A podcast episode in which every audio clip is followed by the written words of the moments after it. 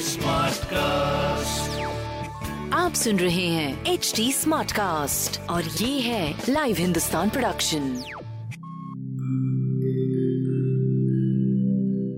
नमस्कार मैं हूँ एच टी स्मार्ट कास्ट उम्मीद है कि आप स्वस्थ और सुरक्षित हैं। इस मुश्किल वक्त के दौरान सुनिए एकजुट रहने का हमारा पैगाम। ये सच है कि अकेले रहना आसान नहीं होगा पर क्या पता अपने घर से काम करने पर जहाँ हम अपनों के साथ महफूज हैं, हम ज़िंदगी जीने के नए तरीके ही सीख जाएँ। शायद हम अपनी और अपनों की आवाज़ों को बेहतर सुन पाएँ।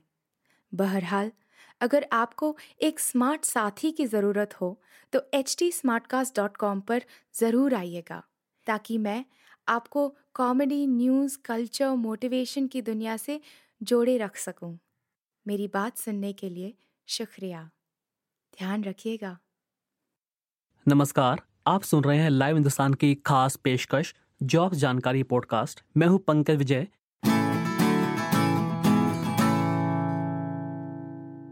तो सबसे पहले बात करते हैं स्टूडेंट्स के एग्ज़ाम्स की जो देश भर में फैले कोरोना वायरस के संक्रमण और लॉकडाउन की वजह से रोक दिए गए हैं।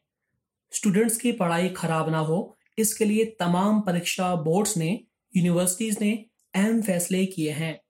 लॉकडाउन की वजह से कई दिनों से स्कूल बंद हैं। ऐसे में सीबीएसई ने भी पहली से बारहवीं क्लास तक के लिए कई बड़े फैसले लिए हैं। सीबीएसई ने घोषणा की है कि दसवीं, बारहवीं के जिन विषयों की परीक्षाएँ बाकी रह गई है, उनमें सिर्फ़ उनतीस विषयों की परीक्षा ली जाएगी। ये उनतीस विषय वो महत्वपूर्ण विषय है जो हायर एजुकेशन में जाने के लिए काफ़ी अहमियत रखते हैं। हायर एजुकेशन में इन्हीं के आधार पर दाखिला मिलता है। सीबीएसई ने यह भी साफ़ किया है कि अभी तक उसने एग्ज़ाम का कोई शेड्यूल जारी नहीं किया है। सोशल मीडिया पर एक नोटिस वायरल हो रहा है जिसमें यह कहा जा रहा है कि सीबीएसई की दसवीं और बारहवीं की बची हुई परीक्षाएँ 22 अप्रैल से शुरू होगी। सीबीएसई ने इसे पूरी तरह से फर्जी मैसेज बताया है। इसके अलावा सीबीएसई ने पहली से आठवीं क्लास तक के सभी विद्यार्थियों को अगली क्लास में भेजने का फैसला किया है। सभी विद्यार्थियों को अगली क्लास में प्रमोट कर दिया जाएगा। दिल्ली सरकार के स्कूलों में भी और केंद्रीय विद्यालयों में भी यह फैसला पहले ही लिया जा चुका है। इसके अलावा MP board, UP board, Chhattisgarh board, Tamil Nadu, Gujarat, इन राज्यों में पहले ही आठवीं तक के बच्चों को बिना परीक्षा पास करने का ऐलान किया जा चुका है। जहाँ तक नौवीं क्लास और ग्यारहवीं क्लास का सवाल है तो सीबीएसई ने कहा है कि नौवीं और ग्यारहवीं के स्टूडेंट्स को उनके क्लास टेस्ट प्रोजेक्ट्स और इंटरनल असेसमेंट के आधार पर पास किया जाएगा।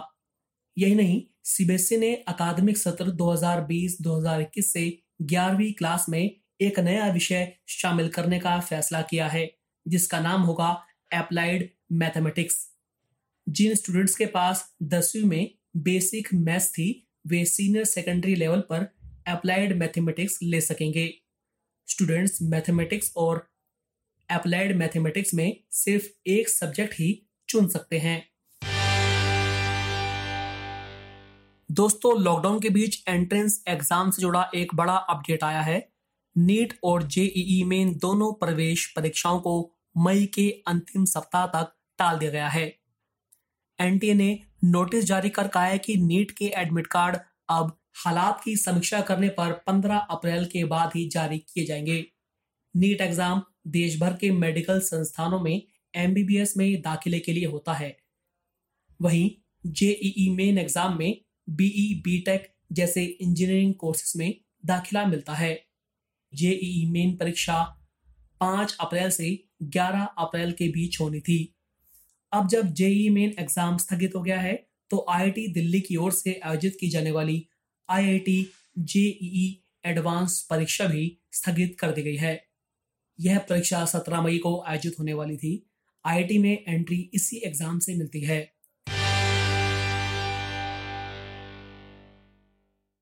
कोरोना वायरस महामारी और देश भर में लॉकडाउन के चलते एनटीए यानी नेशनल टेस्टिंग एजेंसी ने UGC NET C S I R NET IGNOU PhD और ओपन मेट एग्ज़ाम की अंतिम तिथि एक माह के लिए बढ़ा दी है। वहीं N C H M JEE और जे एंट्रेंस एग्ज़ाम की डेट भी बढ़ा दी गई है। अगर आप इसमें अप्लाई करना चाहते हैं और आपने अप्लाई नहीं किया है तो आप इसमें अप्लाई कर सकते हैं। बिहार बोर्ड इंटर रिज़ल्ट जारी होने के बाद अब बिहार बोर्ड मैट्रिक रिज़ल्ट का इंतज़ार है। बिहार बोर्ड ने दसवीं की परीक्षाओं की कॉपियों का मूल्यांकन 14 अप्रैल तक टाल दिया है। इससे रिज़ल्ट में देरी हो रही है। बिहार बोर्ड की पचहत्तर फ़ीसदी कॉपियों का मूल्यांकन पूरा हो चुका है। ऐसे में अगर बिहार बोर्ड के मैट्रिक के मूल्यांकन का काम 14 अप्रैल तक शुरू हो जाता है तो 28 उनतीस अप्रैल तक भी बिहार बोर्ड मैट्रिक का रिज़ल्ट आ सकता है। अब बात करते हैं नौकरियों की। दिल्ली विकास प्राधिकरण, डीडीए ने छह पदों पर वैकेंसी निकाली है। इन पदों के लिए ऑनलाइन आवेदन करने की अंतिम तिथि 30 अप्रैल है। ये भर्तियाँ deputy director assistant director assistant accounts officer planning assistant SO horticulture architectural assistant surveyor stenographer patwari माली junior secretary assistant legal assistant senior law officer के पदों पर निकाली गई है। दसवीं, बारहवीं pass graduates engineer C A C S professionals इन पदों के लिए D D A dot O R G dot in पर जाकर आवेदन कर सकते हैं। वहीं केंद्रीय मानव संसाधन विकास मंत्रालय के तहत आने वाले बोर्ड ऑफ़ प्रैक्टिकल ट्रेनिंग ने जूनियर अकाउंटेंट, स्टेनोग्राफर, एलडीसी और मल्टी टास्किंग स्टाफ के पदों पर भर्तियाँ निकाली है। चारों पदों पर एक एक वैकेंसी निकाली गई है। अगर आप इसके लिए अप्लाई करना चाहते हैं तो आप bopter dot G O V dot in पर जाकर ऑनलाइन आवेदन कर सकते हैं। ऑनलाइन आवेदन का प्रिंट आउट स्वीकार करने की अंतिम तिथि आठ मई है। इसके अलावा Telangana state public service commission ने भी मैनेजर के तिरानवे पदों पर वैकेंसी निकाली है। ये तिरानवे पद इंजीनियरिंग से जुड़े हुए हैं। तीस अप्रैल तक इनके लिए T S P S C dot G O V dot in पर जाकर अप्लाई किया जा सकता है। बीई बीटेक डिग्री वाले इसके लिए अप्लाई कर सकते हैं। तो अभी के लिए इतना ही। आप फेसबुक इंस्टा ट्विटर के ज़रिए मुझ तक पहुँच सकते हैं। हमारा हैंडल है at the rate H T अब मैं जाते जाते आपसे गुजारिश करता हूँ कि आप कोरोना वायरस से बचने के लिए हर ज़रूरी कदम उठाएँ और अपना ख्याल रखें।